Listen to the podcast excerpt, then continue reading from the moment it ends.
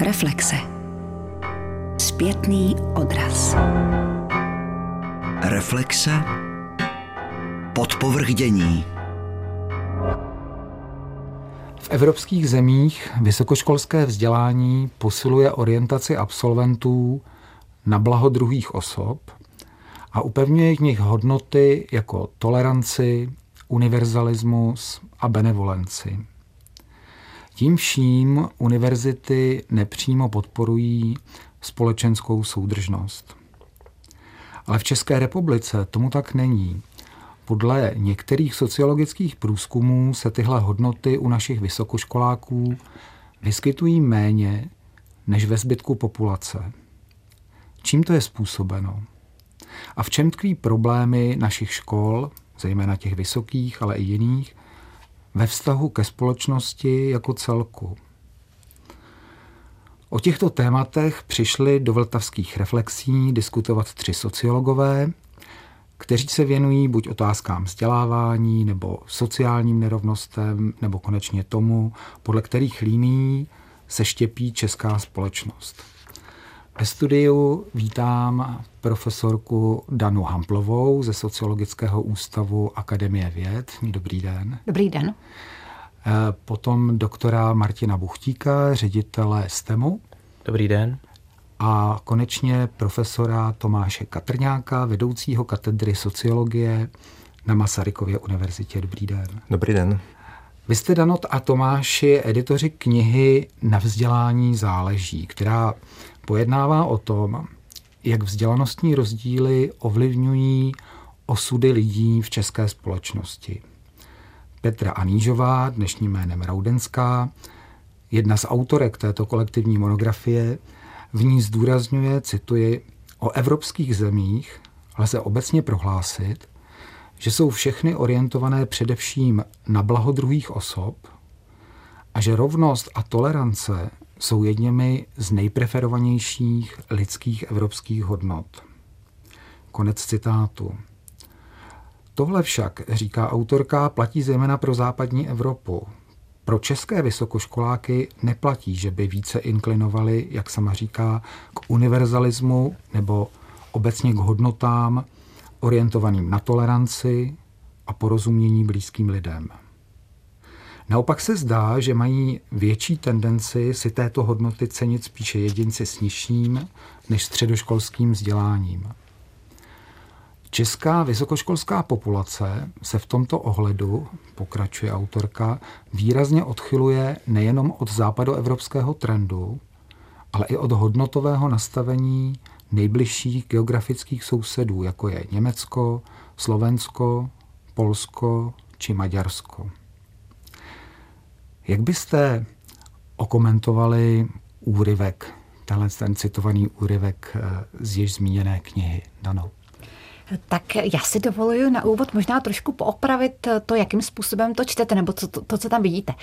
Um, Za prvé bych řekla, ano, tak eh, Česká republika má třeba nižší orientaci na eh, blaho druhých, ale zároveň pokud bychom to srovnávali s jinými kulturami neevropským světem, tak pořád platí i o eh, Češích, že jsou relativně hodně orientovaní na blaho druhých. Tak bychom nezačali takovým tím negativním, možná jsme o něco sobečtější než lidi na západě, ale to neznamená, že pořád nejsme jsme více orientovaní na druhé lidi než lidi v jiných částech světa. Um, co se týče, uh, týče uh, toho, těch rozdílů ve vysokoškolském vzdělání, to, co je vlastně na tom jakoby zajímavé, je to, že jsou ty rozdíly mezi vzdělanostními skupinama relativně malé. Systematicky, byť jakoby statisticky neprůkazně tam vychází, že ty vysokoškoláci jsou opravdu méně orientovaní na druhé lidi. Myslím si, že tam něco ještě zároveň, co není úplně zjevné eh, z toho, jak to bylo tady prezentovaný, je určitá generační změna eh, která se zatím skrývá. Já teda tady nechci si uzurpovat ten čas jenom sama pro sebe, ale eh, myslím si, že to, k čemu tam dochází, je to, že vlastně v těch pozdějších výzkumech je mnohem více mladých lidí, vysokoškoláků. A ta česká společnost je možná paradoxně jakoby prožívá jistý generační konflikt kdy řada mladších lidí má pocit, že vlastně nemá cenu brát eh, v potaz to, co si myslí třeba starší generace, protože jsou to ti lidé, kteří zažili komunismus a oni jsou vlastně něčím poškození a nerozumí tomu modernímu světu. A v tomhle tom si myslím, že Češi jsou opravdu, zvláště vysokoškoláci, eh, poměrně netolerantní. Řekla bych ty mladší vysokoškoláci, protože nějakým způsobem jsou přesvědčeni o tom, že uh, rozumí světu vlastně lépe než ta starší generace a uh, nemají úplně tendenci je brát vážně. To by bylo podle mě jedno z těch vysvětlení, které se zatím může skrývat. Tomáši? Jestli to můžu doplnit, nechci být samozřejmě eh, chorobně koncenzuální, ale to, co řekla Dana na začátku, eh, ohledně té perspektivy je strašně důležitý. Když eh, budete mít jednu třídu žáků, tak samozřejmě mezi nimi najdete rozdíly, ale když srovnáte tady tuto třídu s nějakou jinou třídou, tak prostě ta třída bude homogenější ve srovnání s tou druhou. Takže my jako Češi samozřejmě patříme do Evropy a v rámci vlastně toho evropského kontinentu tady ty podobnosti jsou velké ale když budeme zkoumat zase jenom evropské státy, tak ty rozdíly najdeme. To je jedna věc. Takže pokud přijmeme tady tuto perspektivu, tak skutečně eh, Češi se mohou lišit od ostatních, dejme tomu západoevropských zemích. Teďka je otázka vlastně, proč se tady v tomto liší od těch bývalých vlastně postsovětských zemí. Jo, a já, když jsem to četl, tak jsem se díval, ty rozdíly zase nejsou tak uh, veliké a jsou v rámci statistické chyby. Takže teďka je otázka, jestli se tím chceme zabývat nebo se tím nechceme zabývat. V případě, že se tím budeme zabývat, abych navázal na Danu, tak samozřejmě to štěpení české společnosti je generačně daný. To je jedna věc. A druhá věc je, že když si uvědomíme ten kontext, tak ten kontext se strašně rychle mění. Uh, náš život vlastně prostupují technologie, Eh, nová média a těm rozumí především tím mladí. A skutečně vlastně tady eh, změna tady tohoto kontextu vlastně podporuje kdyby štěpení české společnosti. Na druhou stranu si musíme uvědomit, že od roku 2000 do roku 20 eh, 11, kdy vrcholí vzdělanostní expanze. Tady extrémně přibylo vysokoškoláků a ta populace celá se proměnila. Takže vlastně eh, se můžeme vlastně pokládat otázku, kdo je to dneska vysokoškolák. Je to ten, kdo tady byl před 15 lety, anebo je ta populace se proměnila tak, že vlastně ti eh, vysokoškoláci už mají velice blízko ke středoškolákům, možná lidem s výučním listem a tím pádem vlastně dochází ke stírání rozdílů těch hodnot, orientace a že skutečně mezi nimi rozdíly nejsou. Martine? Když se díváme na ty mezigenerační rozdíly, ty tam samozřejmě v hodnotách jsou. Z našich analýz třeba z výzkumu, který jsme dělali pro Český rozhlas, z výzkumu rozdělení svobodou, jsme, se ale ukazuje, že mnohem, nebo v mnoha ohledech jsou eh, důležitější jiné ukazatele. A to je jednak eh, nějaký eh, typ ehm, kompetencí, schopností těch lidí, to znamená, jestli umí s počítačem nebo jestli umí anglicky především v českém kontextu. A to samozřejmě častěji umí mladí lidé a proto i proto se prohlubují ty rozdíly mezi, mezi generacemi, ale také a z většiny postojových otázek to dlouhodobě vyplývá, to nejdůležitější členění, alespoň z mého pohledu, je socioekonomický status. To znamená, jestli ten člověk je když to zjednoduším, chudý nebo bohatý. To velmi určuje jeho názory a postoje a náhled na svět jako takový. Já bych si teda dovolila na tohle navázat. Já si myslím, že ono to trošku komplikovanější, protože ano, obecně socioekonomické rozdíly hrají zásadní roli, třeba v postojích. Ale zároveň platí to, že řekněme, bohatší lidi jsou o něco tolerantnější, liberálnější. Ale zároveň platí, že ty vysokoškoláci jsou bohatší a nejsou vlastně tolerantnější. Takže tam je taková jakoby paradox, je to prostě vícedimenzionální prostor, který je velmi složitý. A myslím si, že ještě bych navázala na to, co říkal um, Tomáš, ono je taky potřeba si zásadním způsobem uh, uvědomit to, že populace vysokoškoláků vůbec není nějak homogenní. My tady se trošku bavíme o tom, že člověk, když vyjde vysokou školu, tak získá nějaké hodnoty. Uh, bohužel ty uh, výzkumy nedovedou například rozlišit rozdíly podle typu studia, podle oboru, který ty lidi studují. Já si myslím, že vystudovat eh, například eh, ČVUT, eh, chemii nebo vystudovat fakultu humanitních studií může mít vlastně, může být spojeno úplně s jinou hodnotovou orientací. Takže potřeba si jakoby uvědomit i tyhle ty rozdíly v rámci té populace. Taky, jestli to můžu doplnit, vysokoškolská populace se genderově proměňuje. Zatímco vlastně dříve dominovali muži, tak dneska už je to, myslím, že o des, téměř o 10% víc najdeme vysokoškolaček než uh, vysokoškoláků. V té kohortě teda, která ukončí vysokou školu. Jo, ne, nemluvím o populaci 25 až 64. A tím pádem vlastně skutečně my si musíme položit otázku, uh, kdo to je, ta, ta vysokoškolská populace. Je, a o které populaci se bavíme? Bavíme se o populaci dnešní nebo o populaci před 15 lety v české společnosti? Dobře, eh, a ten článek sám byl ale tak dimenzován nebo takým způsobem napsán, že si kladl právě tu otázku, jakým způsobem ovlivňuje eh, vysokoškolské vzdělání nebo proces vysokoškolského vzdělávání hodnotovou orientaci. To je prostě základní půdorys toho textu a e, obsahuje právě i dominantně právě tu evropskou e, perspektivu a tu mimo evropskou prostě v sobě nemá. Proto se právě ptám v intencích e, toho textu samotného. A to, co tady zaznělo od některých z vás, jakože třeba je to otázka, která souvisí, já nevím, s tím, jak jsou ty lidé staří, nebo že taky, jak si nemůžeme vědět, jak ta vysokoškolská populace je heterogenní nebo homogenní celek a tak dále, případně míra schopnosti používat nějaké moderní technologie a podobně. To jsou všechno procesy, které ale v jiných zemích existují také. A přesto tady pořád zbývá ta základní otázka, Čím to tedy je, že možná na hranici, jak jste se správně všimli, eh, statistické chyby, ale přesto to tak vychází, že nejenom ve srovnání s tou západní Evropou, kde by nás to tolik nepřekvapilo, ale i ve srovnání se Slovenskem, Polskem nebo Maďarskem a jinými zeměmi eh, té, toho bývalého postkomunistického prostoru, eh, zkrátka vycházíme v tomhle tom jako ti v uvozovkách negativní šampioni. Je tady přeci ta otázka nějak tím nemizí. Tím vším, co tady zaznělo a velmi dobře to specifikovalo to téma, abychom nedocházeli velmi rychle k nějakým unáhleným eh, přímým závěrům. To je všechno fajn. A přesto tady ta otázka podle mě zůstává. Tam je podle mě důležité to, to, to, co jste řekl. A ono sice je pravda, že to, že jsou že vysokoškoláci, řekněme, o něco méně orientovaný na blaho uh, druhých, uh, je v rámci statistické chyby. Ale to, co tam je velmi jako zřejmé, je to, že minimálně nejsou jakoby univerzalističtější než uh, lidé s nižším vzděláním, což se všude jinde ukazuje.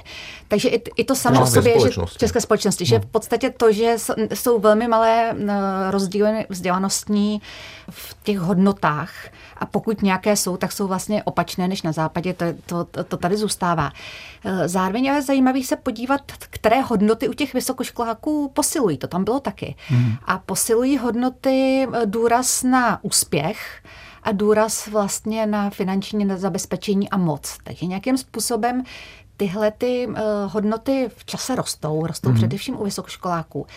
A uh, já si myslím, že ono je to něco, co jsem se možná špatně vyjádřila na začátku, ale já si myslím, že řada lidí, kteří procházejí vysokýma školama, tak opravdu získávají pocit nějaké nadřazenosti a toho, že eh, buď si prostě zaslouží na tom být lépe, protože oni jsou ty lidi, kteří do toho investovali do vzdělání.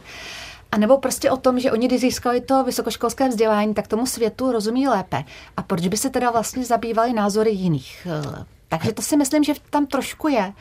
Uh, v tom a jestli vám do toho můžu vstoupit, no. a proč tomu je u nás víc než jinde? Jo, to se neustále točíme kolem té stejné otázky. Já si myslím, že to je částečně způsobeno tím, že vlastně, uh, jak už říkal Tomáš, těch mladých lidí, kteří uh, vystudovali vysokou školu, je několikrát víc než třeba před 30 lety v té starší generaci. A i ti mladí lidé, když se jich ptáte, co to znamená dospělost, tak eh, je to odstěhovat se od rodičů, eh, mít vlastní bydlení především. To jsou dvě, eh, dvě důležité věci. To znamená finančně se osamostatnit. Důraz na to mít vlastní bydlení je ta nejvyšší meta, kterou mladý člověk může dosáhnout, aby prokázal, že je opravdu dospělý. A to právě souvisí s tou orientací na úspěch a na peníze, protože aby bychom se mohli cítit jako mladí lidé, nebo mladí lidé, aby se cítili uznáváni, tak potřebují velmi často dosáhnout právě tady těch dvou věcí. A možná proto je tam ta orientace na, na sebe a na ten úspěch eh, o něco výraznější, ale opět se shoduji s kolegy, že to není nějak zásadní propastní rozdíl, který by nebyl překlenutelný. Naopak se na to můžeme podívat tak, že my jsme vlastně i napříč tím vzděláním poměrně hodnotově stejně zakotvení, což můžeme naopak říct, že vlastně pozitivní, protože v té české společnosti je možné najít nějaký uh, koncenzus, souhlas. Mm-hmm. Když se vrátím vlastně k těm socioekonomickým rozdílům, tak my si musíme uvědomit, že i když tady existují a pořád se zvětšují, tak pořád se relativně vzhledem k ostatním zemím, jako je Velká Británie nebo Francie, ta, ty nerovnosti jsou nízké. Ty nerovnosti jsou nízké. My jsme uh, z, těch, z toho bývalého postsocialistického bloku jsme nejrovno, pořád nejrovnostářtější společnost. A ty nerovnosti moc nerostou. Jako jo. No, rostou samozřejmě, ale ne tolik, jak eh, by se mohlo zdát. Uh, takže samozřejmě z nerovnosti postoje eh, generují postoje. Jo, je to prostě hodnoty. Jo, to prostě, eh, když vyjdu ze toho starého marxistického argumentu, tak mě determinuje to, co mám v peněžence. Jo, takže prostě já si můžu dovolit to, co mě dovolují moje finanční možnosti. A podle toho taky mám vlastně nějaké názory, postoje a tak dále. Jo. Takže vlastně eh, a v případě, že ty nerovnosti jsou nízké, tak potom můžeme hovořit o tom, že eh, hodnotově ti lidi mají k sobě daleko blíž, než když by prostě mezi nimi byly socioekonomické eh, rozdíly extrémní. K tomu bych možná doplnil jednu důležitou věc, že přestože v absolutním pohledu jsou ty rozdíly nízké, tak se pořád o něco zvětšují a lidé vnímají, že se zvětšují. Čili um, jenom málo kdo se kouká na data Eurostatu nebo na mezinárodní srovnávací výzkum, aby si řekl, jo, vlastně máme se dobře, je to, je to v pohodě. A e, právě to, že lidé pocitují, že se ty rozdíly zvě, zvětšují, tak e, potom vede k třeba politickým e, neschodám nebo štěpení těch názorů nebo přehánění těch jednotlivých argumentů, které slyšíme v mediálním prostoru třeba od našich politiků. Mm-hmm. Ano. Já si ještě dovoluji teďka vznést jednu takovou spekulaci. A možná to, že ta, to vysokoškolské vzdělání v Čechách nemá úplně takovou jakoby stejný efekt jako na západní Evropě, může být daný právě tou rychlou expanzí, kdy ty vysoké školy nebyly uh, moc na to připravený. A myslím si, že do jisté míry eh, studenti nejsou úplně vedeny ke kritickému myšlení. Prostě vysoká škola je tady od toho, aby člověku vydala ten papír, až půjde na pracovní trh, mm-hmm. co nej, je um, dobré tím projít tak, aby to bylo co nejmenší námaha. A uh, v tomhle systému je vlastně úplně nejpohodlnější být názorově konformní a zároveň úplně jakoby nepřemýšlet nebo možná nekritizovat to, s čím se setkávám a možná, že to prostě je jako ten nedostatek kritického myšlení, ale je to prostě taková spekulace, která mě tady napadla jenom během toho rozhovoru. Aha. Tady v tom, co říkáte, zazněla jedna zajímavá věc. Vy jste se dotkli ageismu, tedy vlastně jakýchsi předsudků, eh, které vůči sobě můžou mít jednotlivé generace nebo věkové skupiny. A eh, zaznělo zde mimo jiné to, že ti mladí se často cítí mnohdy právem kompetentnější v tom, jak používají informační jiné technologie a tak dále. A byl tady vlastně zmíněn i ten moment toho antikomunismu, eh, který souvisí s těmi staršími generacemi a tak dále. Já jsem se jednou eh, účastnil eh, odborného semináře, na kterém mluvil Vladimír Špidla ze, z hlediska svých zkušeností eurokomisaře, který byl vlastně pověřen v Evropské komisi tím, aby se zabýval různými formami diskriminace napříč Evropou a měl k tomu samozřejmě i velmi mohutný Eh, jaksi statistický analytický aparát v rámci Evropské komise. A on říkal, že téměř u každé z těch evropských zemí lze nalézt eh, nějakou věc, ve které, která se jako jeví, že zrovna v té zemi je nejhorší, že někdo má největší problémy s homofobí a tak dále. To nechci rozvádět. A na dotaz, eh, v čem eh, vlastně se jeví jako nejhorší, alespoň z hlediska té jeho zkušenosti, Česká republika, říkal, že my máme v Evropě největší problém s ageismem. Takže nevím, to mě jenom napadlo v souvislosti s tím, co tady zaznělo.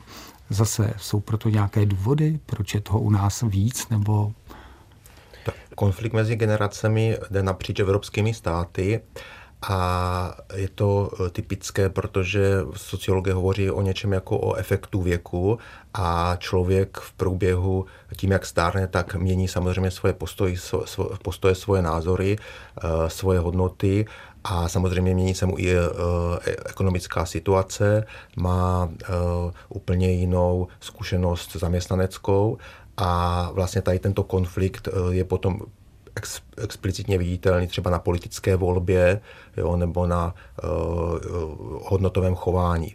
Takže to je vlastně to není typické pro českou společnost, to je, to je bych to řekl, uvozovká normální. No, ale zároveň tady zaznělo, ono je to normální, ale v Čechách je to o něco silnější než někde jinde. To je ta vlastně ta hlavní hmm, otázka. Přesně tak. A já mám takovou jako ilustrační historku, která si myslím, že možná něco trochu jakoby naznačuje. Já jsem se nedávno stala svědkem konverzace, kdy CCA 20-letý člověk říkal CCA 50-letému člověku, jak se to žilo za, no možná spíše 60-letému člověku, jak se to žilo za toho komunismu. A jak to bylo za toho komunismu? A mě to vlastně přišlo fascinující, protože ten člověk, který tohle to znal pouze z knížek, měl tu potřebu a vlastně i odvahu říkat člověku, který to měl jako tu svoji eh, životní žitou zkušenost, říkat, jak to ve skutečnosti bylo. A to si myslím, že to opravdu souvisí hodně s tím přelomem, hm, změnou režimu. A myslím si, že v podstatě v tomhle byl eh, velmi úspěšný, nebo je velmi úspěšný ten český vzdělávací systém, který vlastně té mladé generaci nějakým způsobem sformoval velmi jasné představy o tom, co je správné, co je špatné, jak to bylo, jak to nebylo. Ale zároveň to samozřejmě jako může být občas absurdní, že ty lidi vlastně už nejsou ochotní poslouchat lidi, kteří mají nějakou skutečnou zkušenost. Nejenom si o tom někdo něco, pře- někde něco přečetli. Mm-hmm. Martin, chtěl byste něco říct k tomu mezigeneračnímu konfliktu? Já bych to asi nepojmenovával slovem konflikt. Ty rozdíly jsou tady samozřejmě jsou. Jsou podle věku, vzdělání, v některých ohledech podle pohlaví, když se ptáte třeba na to, kdo by měl pečovat o domácnost. Ale nejsou nijak výrazné. Tam mladá generace se z hlediska názorů a postojů ve většině případů nějak extrémně neliší od těch starších kohort věkových ten rozdíl Ale ještě... kdybychom no. se podívali třeba na voličský elektorát, tak ten, ten musí být úplně jasně daný a generačně podmíněný. Ano, ten je, ale to nejsou postoje a hodnoty, to je voličská volba, která je ještě umocněná a jako opepřená právě tou kampaní a cílením na jednotlivé skupiny voličů, na ty generace a elektoráty. Vidíte, že Pirátská strana například cílí na úplně jiné voliče než KSČM nebo eh, Tomio Okamura cílí na úplně jiné voliče než TOP 09. Tam ani nedochází jakoby k zasažení tou uh, komunikací nebo re- politickou reklamou, chcete-li. U těch postojů samozřejmě potom dochází k nějakému vyostření v některých momentech, ale ve většině případů ty rozdíly nejsou z hlediska věku ty klíčové a zásadní. Častěji to bývá obecně um, z hlediska věku anebo právě z hlediska toho, jestli si tě, ti lidé cítí být bohatí nebo chudí. No ale pokud se třeba právě podíváme na ty volební kampaně, eh, které jsou vedeny na úplně jiný typ elektorátu, tak ty kampaně vycházejí hodně z hodnot, který ten elektorát má právě. a z těch kampaní je jako naprosto zřejmé, že tam je prostě nějaké základní uh, jakoby hodnotové uh, rozštěpení. Takže já bych si jako dovolila říct, že ty hm, hodnoty jsou, jako jsou důležité v české společnosti je to vidět na těch volbách a ta jakoby věková, věkové rozdíly jsou tam důležitý. Tam je samozřejmě potom otázka, o jakých konkrétních hodnotách se budeme bavit. Když se zeptáme na hodnotu, jaká, jakou má pro vás hodnotu rodina, tak s tím budou všichni souhlasit. Jo? Ale potom v okamžiku, kdy se začneme třeba bavit o migraci nebo podobných jiných věcech, tak najednou začneme vidět jakoby poměrně silné rozštěpení. Eh, začneme vidět nějaké rozštěpení určitě. Teď je otázka, jaké je. Myslím si, že tak moje zkušenost s přípravou jednotlivých nějakých politických kampaní nebo těch výzkumů, které stojí za politickými kampaněmi, v zásadě, když to velmi hrubě řeknu, stojí na tom, že je potřeba vybrat dvě až tři témata, které specificky rezonují v nějaké eh, skupině voličů. A těch hodnot, postojů je, jsou desítky. Jo, těch věcí, na které můžete mít názor v dnešní velmi komplikované době, je eh, celá řada. A samozřejmě ty kampaně umocňují ty uh, témata, která jsou důležitá, konfliktní a různí lidé je vidí různě. Ale myslím si, že udělat tu zkratku, že kvůli tomu můžeme říct, že ty jednotlivé generace to vidí jinak, eh, jak celý fungování celého světa, je v podstatě nemožné. To je to přílišná zkratka. Druhá věc je také eh, potom v tom, jestli se bavíme o diskuzi mezi lidma, kteří se znají, například v rámci rodičů a dětí nebo prarodičů a dětí, nějaké širší rodiny přátel, kde ty kontakty jsou silné a konflikty zanikají, anebo jestli se bavíme o nějakých abstraktních těch druhých, těch mladých, kteří jsou nezodpovědní, nebo těch starých, kteří se nikdy nenaučili anglicky, jako nějaké skupině, která je nám cizí. A to potom zase ty konflikty může vyostřovat. Posloucháte Vltavské reflexe a se mnou ve studiu jsou sociologové Tomáš Katrňák, Dana Hamplová a Martin Buchtík a hovoříme spolu o otázkách, které se týkají českého vzdělávacího systému, školství, zejména vysokého, a také soudržnosti eh, české společnosti. Estonsko je taky postkomunistická země a jak víme, není bohatší než Česko. Přesto ve výsledcích mezinárodních testů skóruje daleko lépe, dokonce tak, že ji britská BBC dává za příklad i Velké Británii jako školní systém, který podporuje soudržnost společnosti třeba tím, že školy postupně smazávají rozdíly ve výkonu dětí, které pocházejí z chudých rodin, oproti dětem, které pocházejí z rodin lépe situovaných.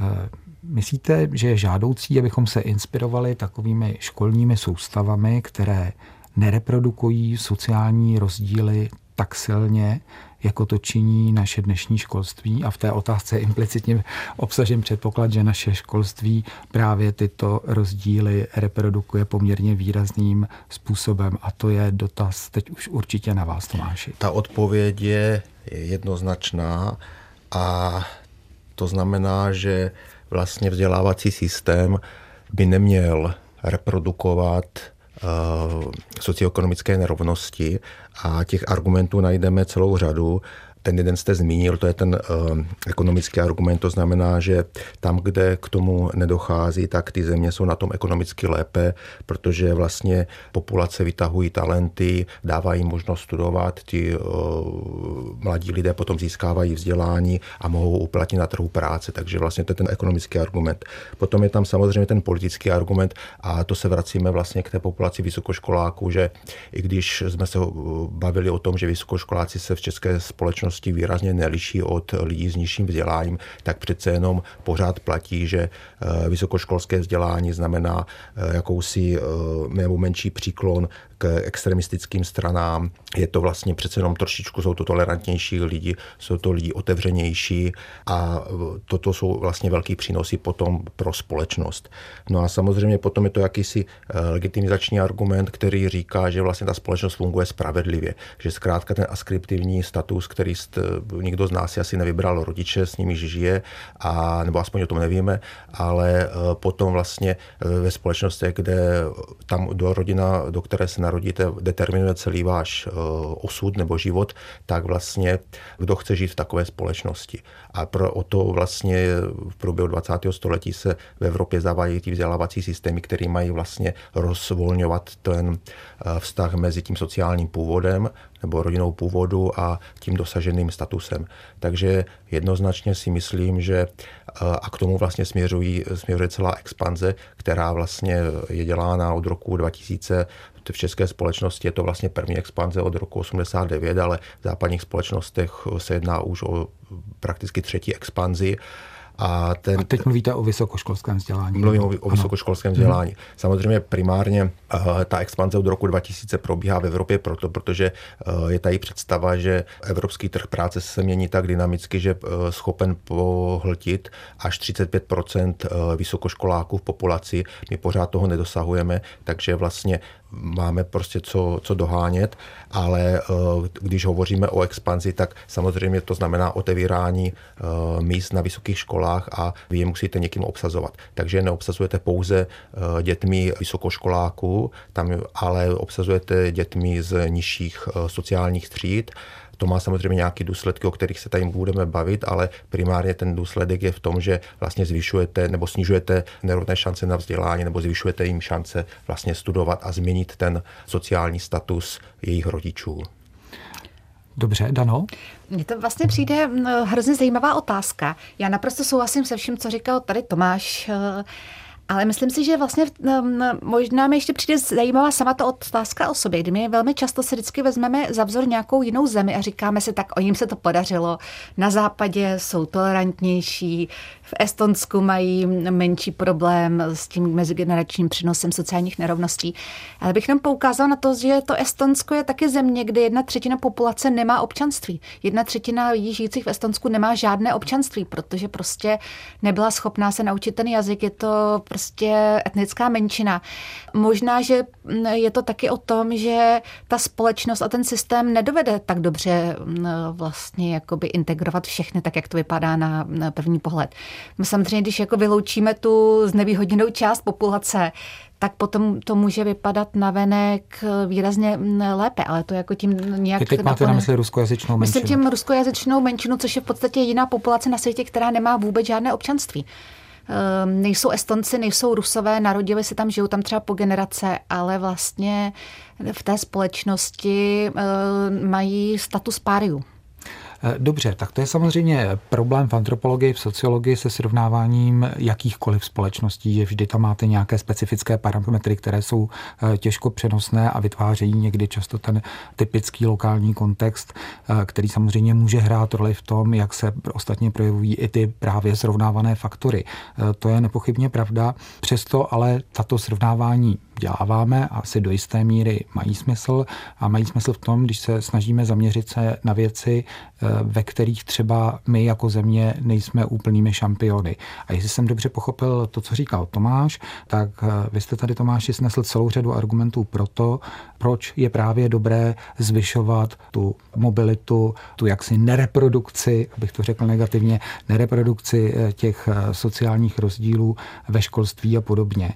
Proč tedy nejsme zrovna v tomhle tom šampiony, když to řeknu takhle kulantně? Tam se vás všech tří. Samozřejmě tady je, každý z nás má nějaký individuální zájem, potom je tady společenský zájem. Já bych si mohl říct sám pro sebe, že budu zvyšovat sociální mobilitu tím, že svoje děti pošlu do učení. Kdo z nás to udělá? Sám má vysokoškolský uh, diplom, když je pošlu do učení, tak dojde k mobilitě sice sestupné, ale ve statistikách to bude vypadat, že se jedná o mobilitní společnost. Kdyby to tak udělali všichni, jo, tak budeme extrémně mobilitní společnost a budeme ve statistikách vycházet dobře.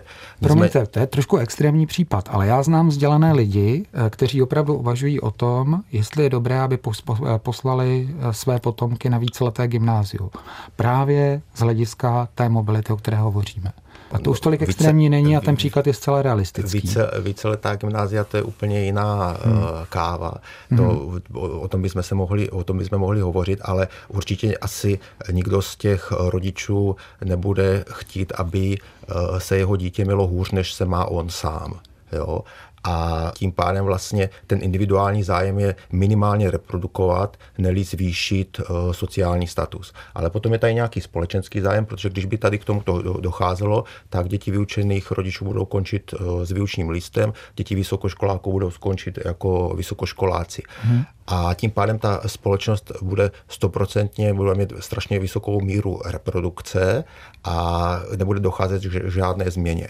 No, takže vlastně naším cílem jakýmsi obecným je, aby byla co nejvyšší sociální mobilita, ale my musíme počítat s tím, že samozřejmě jsou individuální zájmy a, a ty individuální zájmy jsou obvykle v konfliktu s tím celospolečenskými. Takže vlastně my nemůžeme po lidech chtít a nařizovat jim, aby zvyšovali sociální mobilitu tím, že se budou chovat nestandardně. Hmm. Ale co můžeme udělat a co se vlastně děje, že začneme o, měnit ty příležitosti, které oni mohou využívat. Jo? Takže začneme například otevírat otevírat vysoké školy. Nebo můžeme udělat pravý opak, že zavedeme víceletý gymnázia, posílíme a tím vybudujeme elitu v české společnosti. Hmm. Protože budeme vědět, že prostě na ty víceletý gymnázia eh, dosáhnou děti vzdělanějších rodičů. Jo? A nebo teďka možná už se nemusíme bavit ani o víceletých gymnázii, ale můžeme se bavit o soukromých základních školách, kdy vlastně se vytvoří jakási hierarchie těch škol a e, v populaci se rozšíří, že tyto školy jsou elitní, takže všichni budou usilovat o to a vytvoří tu elitu. Jako, ale teďka se bavíme o individuálních strategiích a potom jsou nějaký obecný zájmy. Teda, jo. A vlastně my skutečně nemůže, a asi bychom byli naivní a nikdo z nás to nechce, aby jsme říkali lidem, co mají dělat. Jako, o to oni, oni, oni vědí nejlíp. Ale zase na druhou stranu jsou tady právě o to společenští věci nebo sociologové, kteří vlastně řeknou, no tak dívejte se, když to budete dělat tak, tak dopadnete jak v Severní Koreji, ale když to budete dělat jinak, tak prostě budete prosperovat jak ve Švédsku.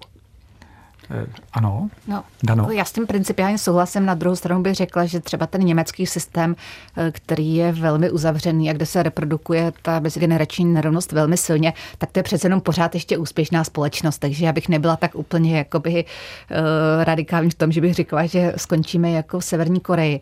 Ale myslím si, že je potřeba ještě to jakoby vzít v úvahu to, co se děje s tím vzdělávacím systémem jako celkem. Teďka nedávno byly uvolněny výsledky nových testů PISA a prostě uh, znalosti dětí klesají a e, český vzdělávací systém prostě přestává být schopný děti učit. A myslím si, že v tomhle tom je zcela logické, že lidi, kteří si váží vzdělání a kteří chtějí, aby děti byly vzdělaní, se snaží najít nějakým způsobem, jak jakoby ty děti k tomu vzdělání dovést. Ale myslím si, že pokud e, vlastně bude klesat gramotnost, tak tam ten mezigenerační posun bude bez ohledu na to, jestli tady budou gymnázia osmiletá nebo ne.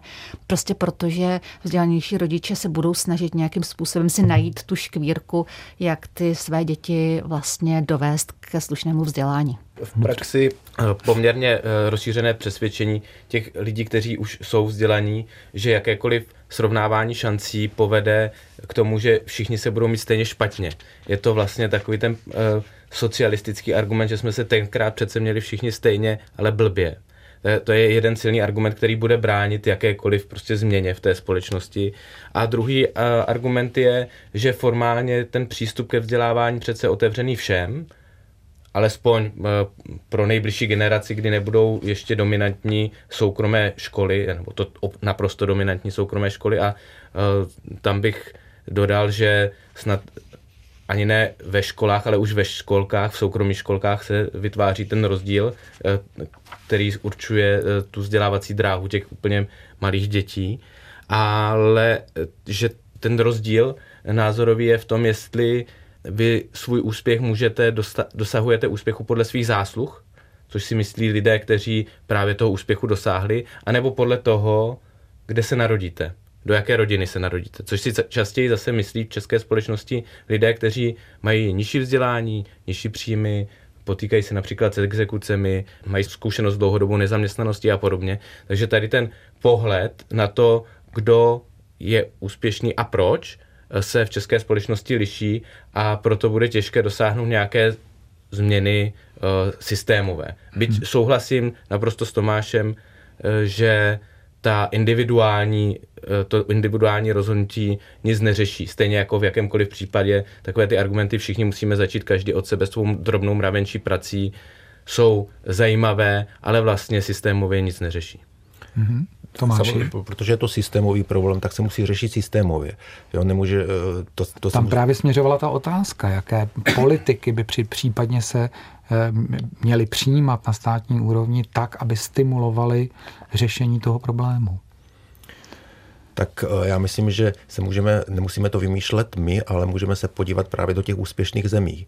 A, a, a ty úspěšné země fungují tak, že podle mě ruší veškerý možnost nějakého elitního vzdělávání, ale snaží se to naopak udělat co maximálně nejrozšířenější to vzdělávání. Hmm. Snaží se limitovat jakékoliv ekonomické zábrany. To znamená, že třeba vím, že ve Švédsku uh, se neplatí za učebnice, neplatí se za obědy, uh, je to vzdělávání to primární dostupné všem a každý dostane stejnou šanci a jestli ji využije nebo nikoliv, eh, to samozřejmě potom je druhá, druhá věc, ale my bychom měli vlastně eliminovat veškeré eh, bariéry, které stojí před námi, aby se ti děti mohly vzdělávat bez ohledu na to, z jakého sociálního prostředí pocházejí. Rozumím tedy tomu správně, že jde o to, aby to školství bylo ze všech možných hledisek co nejinkluzivnější, zkrátka, aby bylo co nejprostupnější. Rozumím tomu správně? To je můj názor, ale možná kolegové se mnou nebudou souhlasit.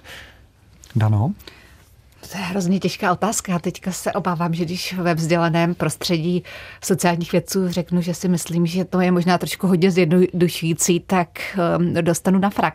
Já bych jenom Jen chtěla říct, že my neustále mluvíme o těch inkluzivních úspěšných společnostech a těch společnostech, které nejsou inkluzivní a nejsou úspěšné. Ale já prostě, když se podívám na ty společnosti, které nejsou inkluzivní a vidím Německo, vidím Švýcarsko, vidím v podstatě Itálii, která prodělala za posledních několik desetiletí těch ohromný rozmach a opět má zase vlastně velmi strukturované školství. Já si myslím, že e, to prostě nutně ne, nemusí být jakoby jediný způsob úspěchu. A tam je samozřejmě otázka, e, jestli v té české společnosti nutně, jakoby, tady se v podstatě jedná o zrušení osmiletých gymnází. Jestli to nutně bude znamenat jakoby otevřenost větší. Za komunismu osmiletá gymnázia nebyly a ten mezigenerační přenos byl taky velmi silný, takže... Uh... To je pravda. Eh, k, těm, k zrušení těch osmiletých gymnází zřejmě dříve nebo později dojde, ale já si myslím, že ten problém už teďka je na soukromých školách, že se to vlastně, tady tento problém té exkluzivity se pře, přelil do ekonomického kapitálu, který se, těch rodičů, který se promítl, že vlastně jsou už ty děti na o, soukromých školách. Ale eh, o tady tomto se můžeme eh, přijít, ale nikdy nedojdeme ideálního stavu. A vlastně my se tady bavíme o meritokracii. Zkrátka, hmm. že na základě talentů, schopností, inteligence by člověk skutečně získával pozici ve společnosti. Ale když to dovedeme do důsledku, tak si představme, že tady máme meritokratickou elitu, která bude mít argument k tomu, že vlastně všichni ostatní jsou v úvozovkách hloupější a tím pádem nemají eh, šanci být součástí té elity. Takže vlastně, když se to dovede úplně do extrému, tak zase jsme úplně vlastně na začátku, kde jsme byli. To znamená, že se vytváří vlastně nerovnosti na základě něčeho, nějaké, dejme tomu askripce, ale v tomto případě merito, které je prostě dáno. My víme, že se dá sice s tou inteligencí eh, operovat, dá se ji rozšiřovat eh, nějakým způsobem, ale přece jenom vlastně, když řekneme, že je to dáno vlastně zásluhově na základě toho, tak na základě toho, co, co, co si to dítě odpracovalo, tak vlastně eh, vytváříme zase nějakou elitu, která prostě je dána krví. Jo? A to, to vlastně zase nechceme. Takže tady vždycky bude vlastně problém, že jdeme od bodu A do bodu B, ale jakmile bychom došli k tomu bodu B, tak se vracíme, to je vlastně kruh, tak se vracíme do toho bodu A. Takže vlastně to je jako ono to nemá ideální řešení a vždycky to bude politické řešení. A tak asi žádné politické řešení není ideální, protože to by nebylo politické, kdyby bylo ideální, politické vždycky nějakým způsobem parciální, ať chceme nebo nechceme, ale přesto asi má smysl se bavit o tom, jestli eh, třeba společenské vědy mohou eh, vydávat nějaké smysluplné impulzy směrem eh, do politické sféry minimálně ve smyslu poradních analýz nebo mapování toho terénu tak, aby se kompetentně ta politická třída mohla rozhodovat, pokud by samozřejmě o to projevila zájem. To je, to je už je potom jiná otázka. Ale to já myslím, že se děje. Mm-hmm. Jo, že to, jako ty politické rozhodnutí se neděl, nedělají ze vzduchoprázdna, jako jo, že vždycky jsou tam nějaké podkladové materiály, ale samozřejmě teďka otázka, jestli se jedná o levicovou nebo pravicovou politiku. Jo, a, a to právě na příkladu školství krásně můžeme rozlišit. A v čem byste viděl takový typický příklad něčeho levicového a něčeho pravicového v tom školství, aby si pod tím posluchači uměli něco představit? Tak pravicová politika eh, ve školství je cesta vlastně elitních škol, elitních gymnázií, víceletých gymnáziích, eh, diference mezi školami, eh, rozdílné financování a vytváření vlastně té kognitivní elity, ale my si teďka můžeme přijít, jestli je to čistě kognitivní elita, nebo jestli je to elita daná vlastně ekonomickým kapitálem rodičů. No a vlastně levicová politika je ta politika, která, je, která vytváří vlastně univerzální školství, ale ne v tom pejorativním slova smyslu, jak tady říkal Martin, ale prostě školství dostupné každému a vlastně uh, ti lidé na základě úspěchu nebo získání toho diplomu potom získávají pozice na uh, trhu práce a ty pozice jsou minimálně spojeny s tím jejich uh, sociálním původem.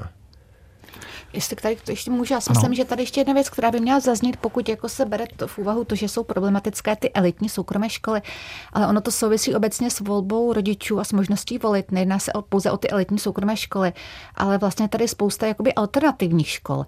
A pokud začneme omezovat tohle, tak se to nebude týkat jenom těch jakoby uh, zlejch uh, soukromých škol, který produkují tu elitu, která je otržena od života, ale bude se to vlastně muset nutně týkat i různých Montessori škol, různých Valvzdorských mateřských škol a podobně. V podstatě ten systém je v současnosti velmi liberální a umožňuje rodičům velkou možnost volby, což ale znamená, že se tam potom jakoby objevují další charakteristiky, které, obvinují, které jakoby ovlivňují ty výsledky. Ale otázka je, jestli opravdu chceme jít do toho, že teďka stát rozhodne, že prostě všichni děti budou mít jedno kurikulum jako v roce 85, abychom prostě neměli sociální nerovnosti.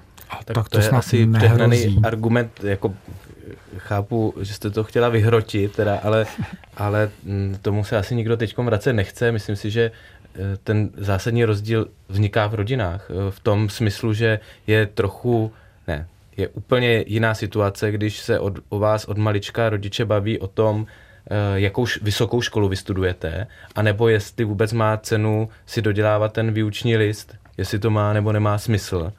A je velký rozdíl u rodičů, kterým se narodí dítě a oni už jakoby plánují, do jaké školky ho dají, aby s těma spolužákama šel do první třídy a vybírají tu nejvhodnější alternativní nebo nealternativní soukromou nebo veřejnou školu, mění e, trvalé bydliště podle toho, aby se to dítě dostalo na tu školu, kde je v uvozovkách potřeba, což známe třeba z Francie, že jo, tady ten model, a kdy rodiče vlastně ani neví, že to dítě můžou, že můžou zvolit nějakou školu e, jinou. Takže ta situace začíná už samozřejmě v rodinách a ten systém by měl podporovat právě ty rodiny, které takhle v tuhle chvíli neuvažují, aby e, nějakým způsobem tady ty st- dlouhodobé strategické cíle brali v potaz. Byť je to samozřejmě nesmírně těžké a je samozřejmé, že lidé, kteří mají materiální dostatek a vlastně o své finanční situaci se starají tak, že jim každý měsíc na účtu prostě zbyde víc, jsou úplně jiné situaci v tomhle směru uvažování než lidé, kteří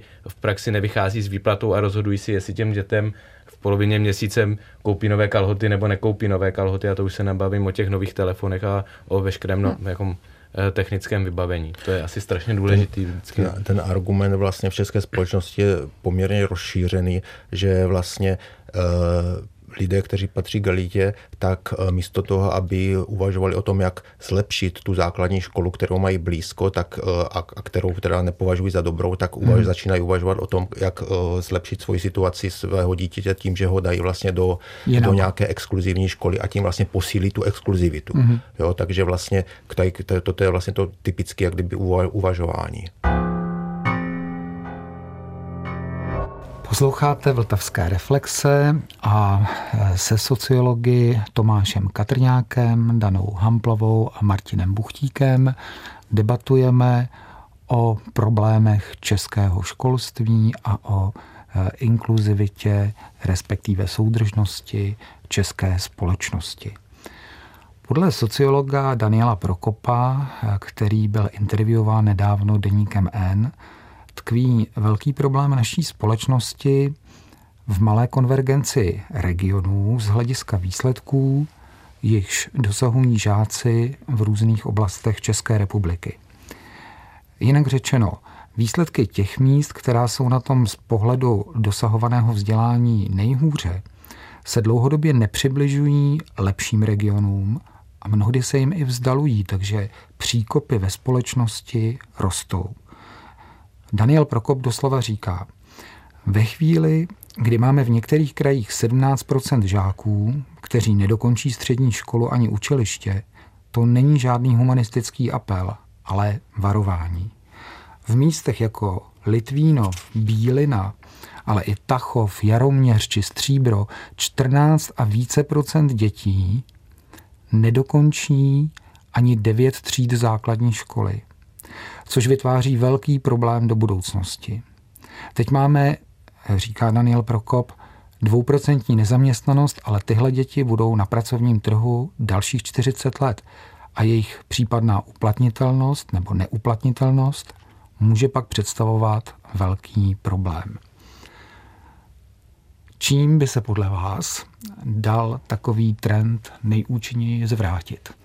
Eh, tak já úplně nevím, čím by se to dalo zvrátit, ale z toho citátu trošku vyplývá, jako že to je nějaký nový problém. Já bych jenom chtěla upozornit, že guru české sociologie Ivo Možný upozorňoval před 20 lety, že se tohle to stane.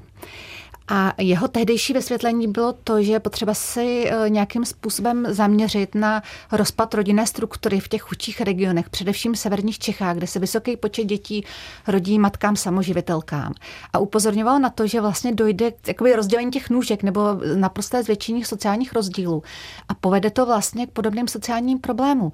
Takže mě jako do jisté míry nepřekvapuje, co se, eh, to, co se tam stalo, nebo nepřekvapují mě ty statistiky, ale úplně nevím, jestli jakoby v tuhle tu chvíli se to dá jakoby jednoznačně zvrátit tím, že prostě tam postavíme lepší školu. Eh, velká část těch problémů je eh, v podstatě jakoby připsatelná i nějakým životním aspiracím těch lidí, že ty lidi nemají eh, aspirace do budoucnosti, nevidí naději do budoucnosti a vlastně mají pocit, že nemá cenu investovat do vzdělání. O tom tady ostatně už hovořil Martin o těch aspiracích, ale já jsem vám vstoupil do řeči. Eh, ne, eh, jenom jsem jako chtěla říct, že my teďka se právě zabýváme otázkami aspirací, které mimochodem vysvětlují velkou část těch vzdělanostních rozdílů v tom, že ty lidi opravdu nemají, eh, lidi s nižším vzděláním nevidí hodnotu vzdělání. Především se to teda týká chlapců. Zajímavé je, že rodiče mají vyšší aspirace pro dívky než pro kluky. A že možná předpokládají, že se ty kluci uživí vlastníma rukama zatímco ta holka potřebuje mít aspoň nějakou školu. Já tady bych doplnil, že je taky potřeba si říct, jestli ty aspirace jsou důsledkem sociálního postavení, anebo uh, sociální postavení je důsledek těch aspirací. Já teda zastávám tu pozici, že aspirace jsou důsledkem sociálního postavení, že prostě ty děti nebo mladí chlapci nevidí pozitivní vzory vedle sebe a že v případě, že změníme uh, jejich sociální podmínky, socioekonomické podmínky, v případě, že by byli v jiném prostředí, tak by měli taky potom jiné hodnoty, jiné aspirace. Tam samozřejmě je a problém v tom... Pardon, že vám do toho vstupuju.